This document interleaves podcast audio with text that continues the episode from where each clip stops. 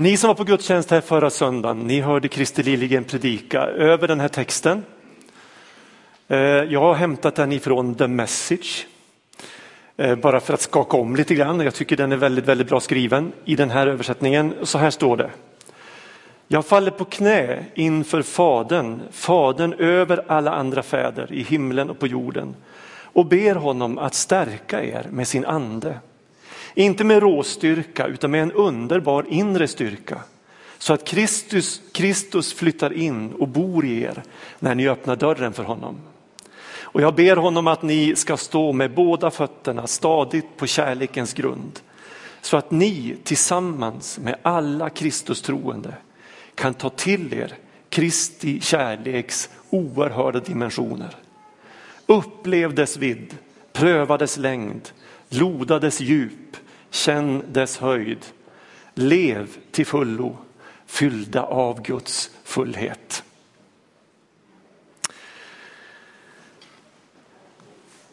Tillsammans mot gemensamt mål har jag satt som rubrik på den här predikan. Och jag, jag, tycker att just det uttrycket är egentligen en beskrivning av alltså betydelsen av en vision.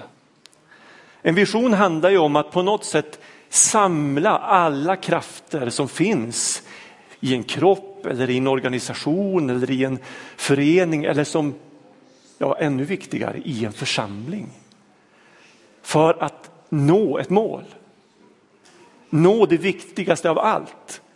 Och en vision hjälper oss också att skala bort allt det där som hindrar oss från att samla krafterna för att nå ett bestämt mål. Precis som Anneli och Henrik så bra illustrerade här. Det behövs en, en riktning och alla måste vara överens om den. Om vi ska få kraft i gemenskapen. Tillsammans mot gemensamt mål. I måndags kväll så kom jag hem från några dagar i norska fjällen. Ni som känner mig ni vet att jag varje år brukar ordna en, en vandring med vuxna i, i, i norska fjällen. Vi var elva personer på årets vandring, tre kvinnor och sju, förlåt, åtta män. Åtta med mig. Vi utgick från fjällstationen Jändesheim i östra Jotunheimen och gjorde en rundtur på cirka sju mil. Vandringen pendlade från tusen meters höjd nere vid den bedövande vackra Jändesjön med, sin nästan, med sitt nästan overkligt turkosa vatten till närmare 1800 meters höjd när vi sista dagen vandrade Besseggen. Besseggen som är Norges mest attraktiva och mest vandrade vandringsled. Den här resan har innehållit tuffa strapatser i vindbyar på över 20 sekundmeter och piskande regn till skön vila i eh, soliga sluttningar.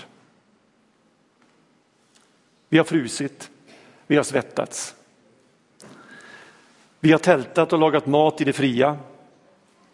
Området runt Jändesheim är otroligt vackert och storslaget. Men det jag framför allt bär med mig från den här vandringen, det är den varma förtrolighet som vi elva upplevde en förtrolighet med skratt och gråt och varm gemenskap. Den stora behållningen är samspelet mellan oss som var med. Och jag är fascinerad och lycklig över hur nära vi människor kan komma varandra på bara några få dagar om vi överlåter oss till varandra. Upplevelsen stärker mig i att det här lilla ordet nära som jag hoppas att ni ser längst ner på den här rollappen. Att det är ordet nära i vår vision, för det här är vår vision. Det ordet nära är oerhört viktigt.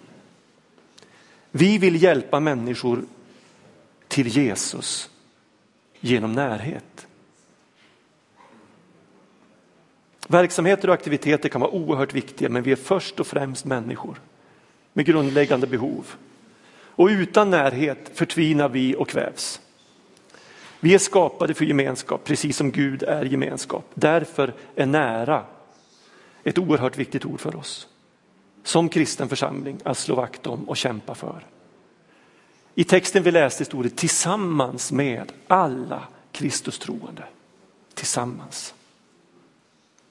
Paulus skriver så här i Efesierbrevet 2, strax innan den här texten vi läste. Han målar upp storheten i det Jesus har gjort och han säger, men nu tack vare Kristus Jesus har ni som en gång var långt borta kommit nära genom Kristi blod. Det var därför han kom, Jesus. Det var för att samla alla dessa skingrade barn, alla vilsna människor och föra oss in i närhet, en gemenskap. Och idag vill jag uppmuntra oss att våga sätta in oss själva i det här ordet nära och också i ordet hjälpa som står längst upp på den här rollappen.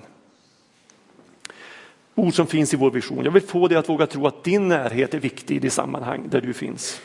Att du med dina gåvor kan hjälpa någon människa på vägen. Du är viktig, jag är viktig. Jag ska erkänna att jag periodvis i livet har kämpat med mitt självförtroende. Jag har frestats att gömma undan mig, jag har frestats att fundera över min plats. Och jag har frågat mig, vad är det som ändå har fått mig att övervinna under de perioderna i livet? Vad är det som har fått mig att fortsätta? Att ta nya tag? Ja, det är ju inte att jag plötsligt har lyckats prestera bättre eller lyckats briljera med min kunskap eller blivit omskriven i tidningar eller varit på tv och sånt här. Utan jag har orkat fortsätta därför att jag återigen har fått fotfäste i kärleken, kunnat vila i att jag är älskad. Att Gud vill ha mig med i sin berättelse. Att jag har fått nåd att genomskåda den här världens sätt att värdera och istället inse att mitt värde redan är givet och det är oerhört högt. Gud är svag för mig. Och det finns ingenting som kan ändra det. Och vad jag skulle önska att du kunde se det i spegeln och säga det. Imorgon bitti när du vaknar, när vardagen tar vid. Gud är svag för mig. Och ingenting kan ändra på det. Det är grunden till tjänsten tillsammans i den kristna gemenskapen.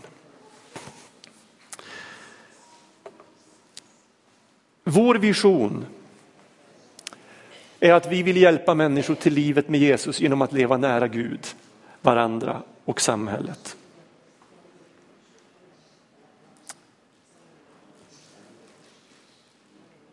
Den här visionen kom till under en process av bön och samtal i församlingsledningen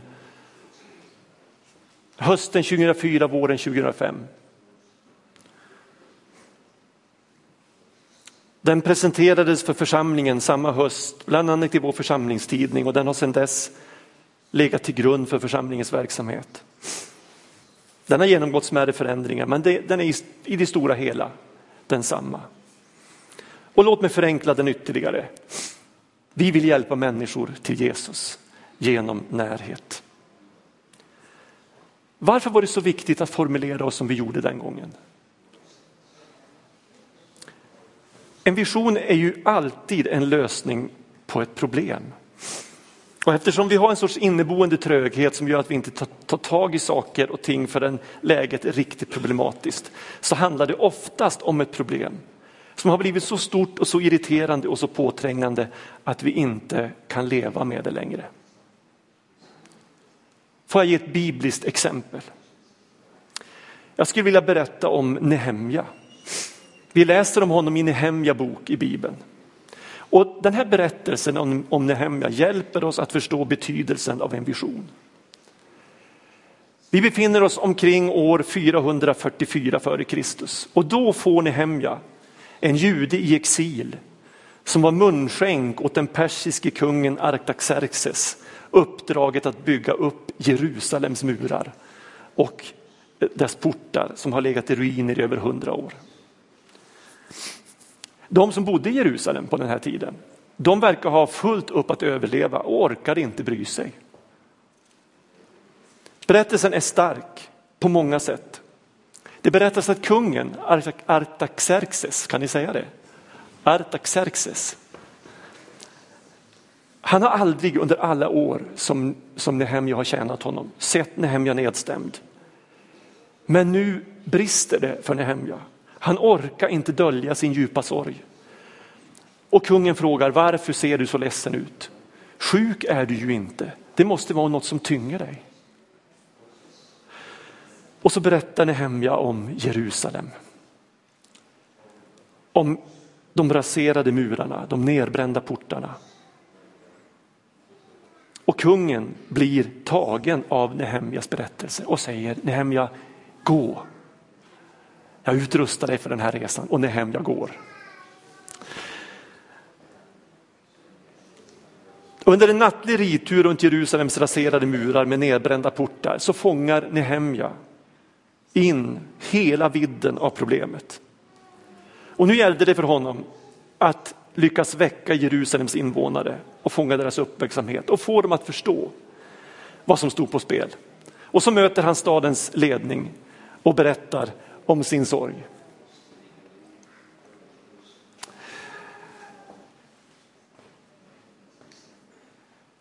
Och så formulerar han visionen. Låt oss bygga upp Jerusalems mur. Så enkelt. Så rakt på sak. En vision ska vara enkel. Den ska gå att fånga i en mening. Om inte så kommer vi aldrig ihåg den. Den kommer aldrig att hjälpa oss att fokusera. Låt oss bygga upp Jerusalems mur. Nu hade de väckts inför problemet. De hade hört visionen. Nu måste de få motiveringen till varför detta måste göras och varför det måste göras nu. De hade ju levt med en nerriven, nerriven mur och en förfallen stad i hundra år. De hade vant sig. Varför bygga nu? Kunde det inte vänta? Nehemja är glasklar. Varför? För att göra slut på vår vanära. Innerst inne visste varje jude som bodde i staden Jerusalem att Jerusalem borde avspegla Guds storhet. Men med nedriven mur och förfallna hus avspeglade den något helt annat. Och så kunde det inte fortsätta. Jag sa tidigare att en vision är en lösning på ett problem och ofta ett problem som har blivit så stort och så irriterande och så påträngande att vi inte kan leva med det längre. Vilket är då problemet som vi står inför? Som gjorde det nödvändigt att formulera en vision. Ja, bakgrunden är ju att Gud älskar alla människor. Gud vill att alla människor ska bli frälsta. I sin eviga kärlek sände han sin älskade son att dö på ett kors för alla människor. För att inte en enda ska gå under utan alla räddas. Och församlingen har fått uppdraget att berätta detta, att varje människa är älskad av Gud och att det eviga livet inte är längre bort än ett ja tack, jag tar emot. Problemet är att församlingen är alldeles för liten.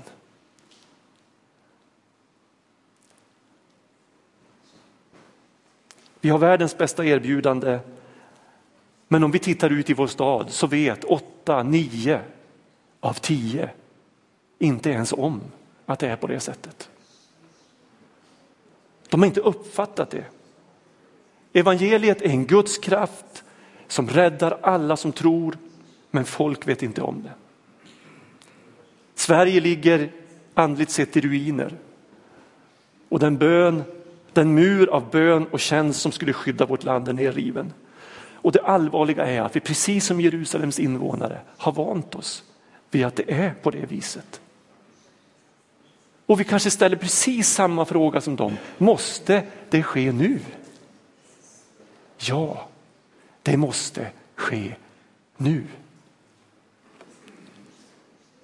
Världens bästa erbjudande måste presenteras på världens bästa sätt. Budskapet måste ut fortare, bättre, mer kreativt, mer relevant, radikalare på fler platser.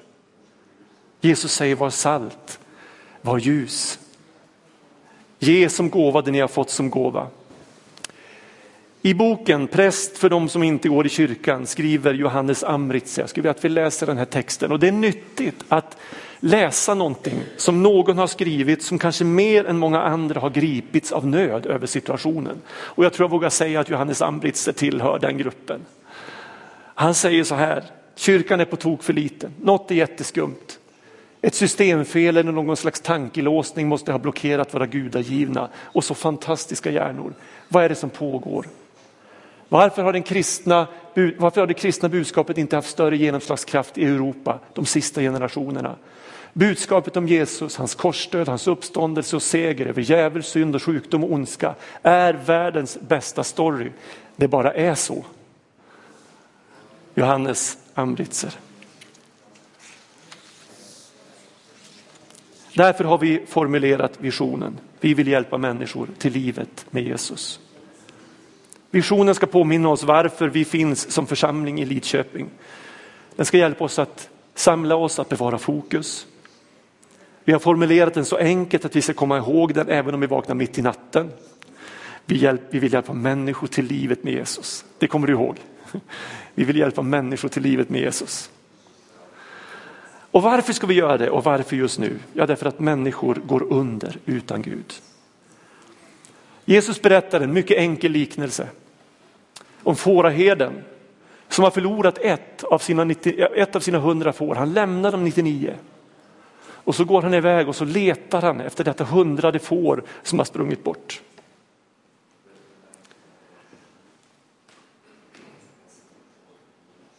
Jag tycker den berättelsen kan hjälpa oss att förstå vad det handlar om här. Här handlar det inte om ett av 99. Här handlar det om så många fler. Eller ett av hundra. Här handlar det om så många fler som är bortsprungna. Varje människas värde är så ofattbart stort och vi behöver aktivt leta upp varje människa som är vilsen och tilltufsad. När Jesus såg människorna, läser vi Matteus, fylldes han av medlidande med dem. Och det här ordet medlidande, det handlar om att hela hans inälver vändes ut och in av nöd. För de var så illa medfarna, de var hjälplösa, de var som får utan herde. Och vad gjorde han då? Ja, han sände ut sina lärjungar med auktoritet från Gud att gå ut och göra en skillnad. Ge som gåva det ni har fått som gåva.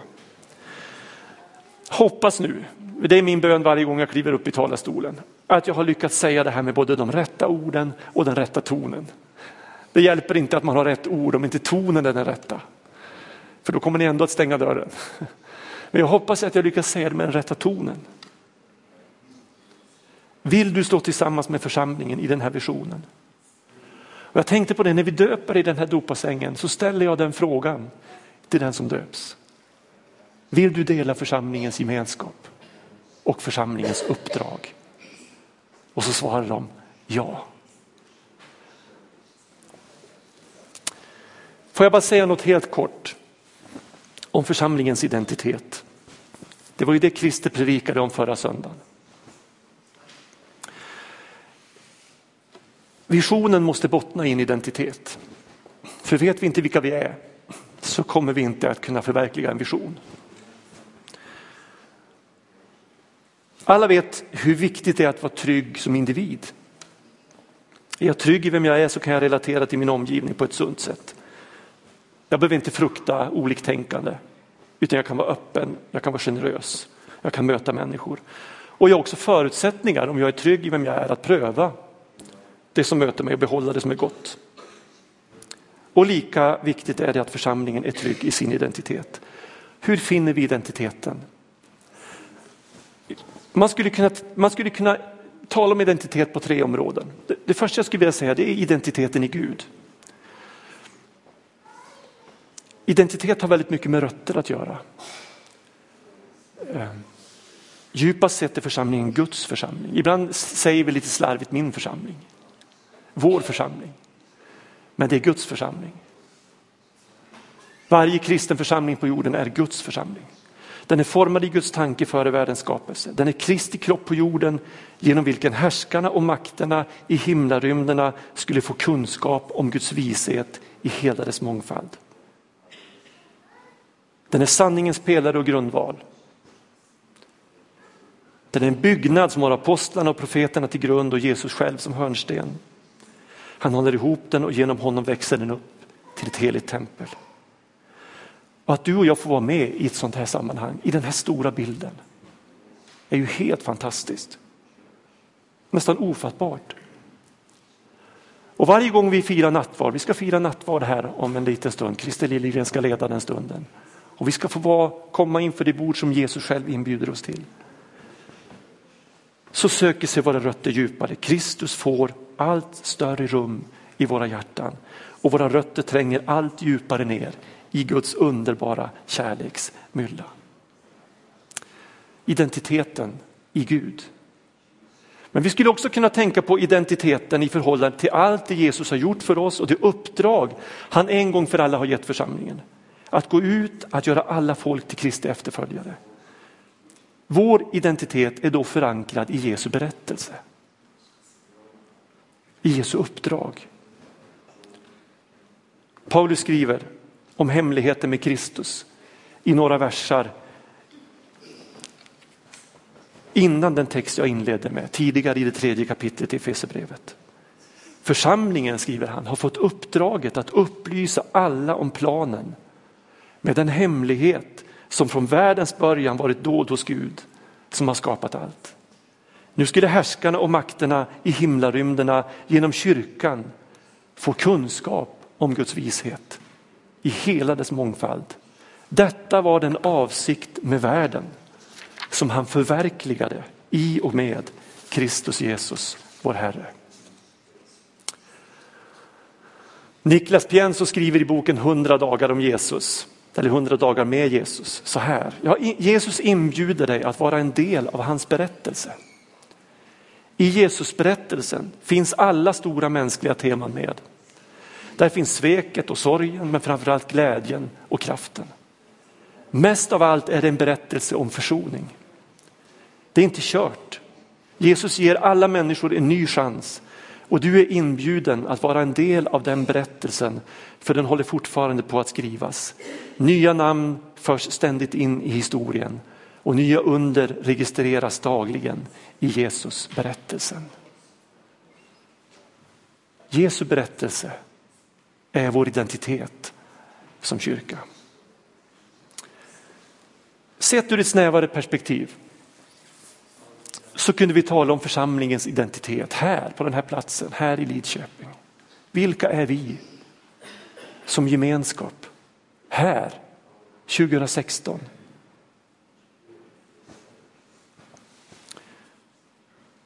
Pingstförsamlingen i Lidköping har sin egen historia. Vi har en, ska vi ha en trygg identitet så är det precis som med allting annat, vi behöver rötter. Vi får aldrig bli historielösa.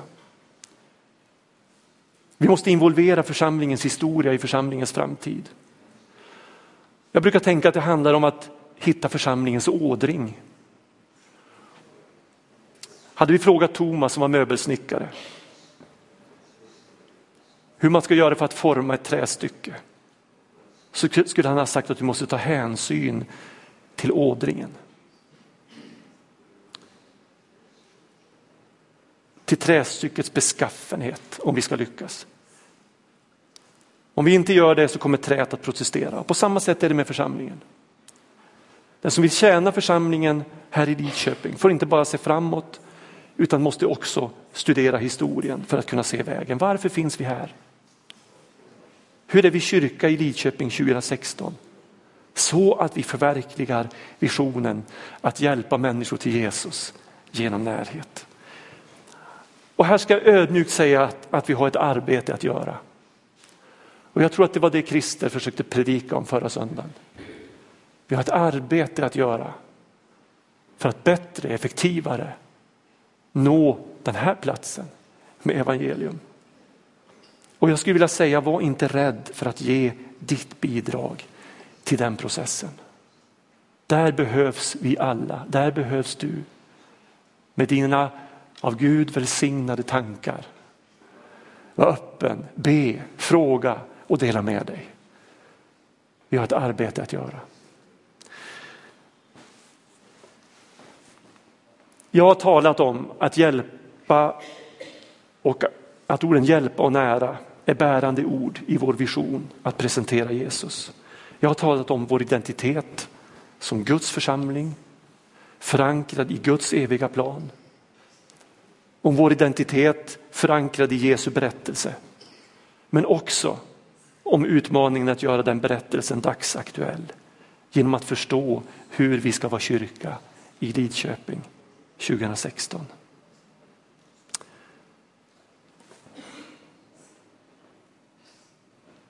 Jag ber Fadern att ni ska stå med båda fötterna stadigt på kärlekens grund. Så att ni tillsammans med alla Kristus troende kan ta till er Kristi kärleks oerhörda dimensioner. Upplev dess vidd, pröva dess längd, loda dess djup, känn dess höjd. Lev till fullo, fyllda av Guds fullhet. Amen. Ska vi bara stilla oss och låta ordet sjunka in. Herre, vi förtröstar på att ditt ord är mer än bara ord. Ditt ord är levande, ditt ord är verksamt. Och det verkar var till det har sänts ut, oavsett om det är här i kyrkan eller till den som sitter och lyssnar vid sin radio. Eller som kanske senare lyssnar på webben. Gud, du är alltid närvarande. Du vakar ständigt över oss, du sover aldrig. Och du älskar oss och du vill oss väl. Och du vill ta med oss i din berättelse. Herre, hjälp oss att kunna skala bort det som distraherar oss i den här tiden, i den här världen. Som vill dra oss bort ifrån din närhet. Och ge oss ett personligt fokus var och en. På dig, på din seger, på din storhet, på din kallelse. Hjälp oss som församling att hitta vår identitet här i Lidköping 2016 och framåt. I Jesu namn. Amen.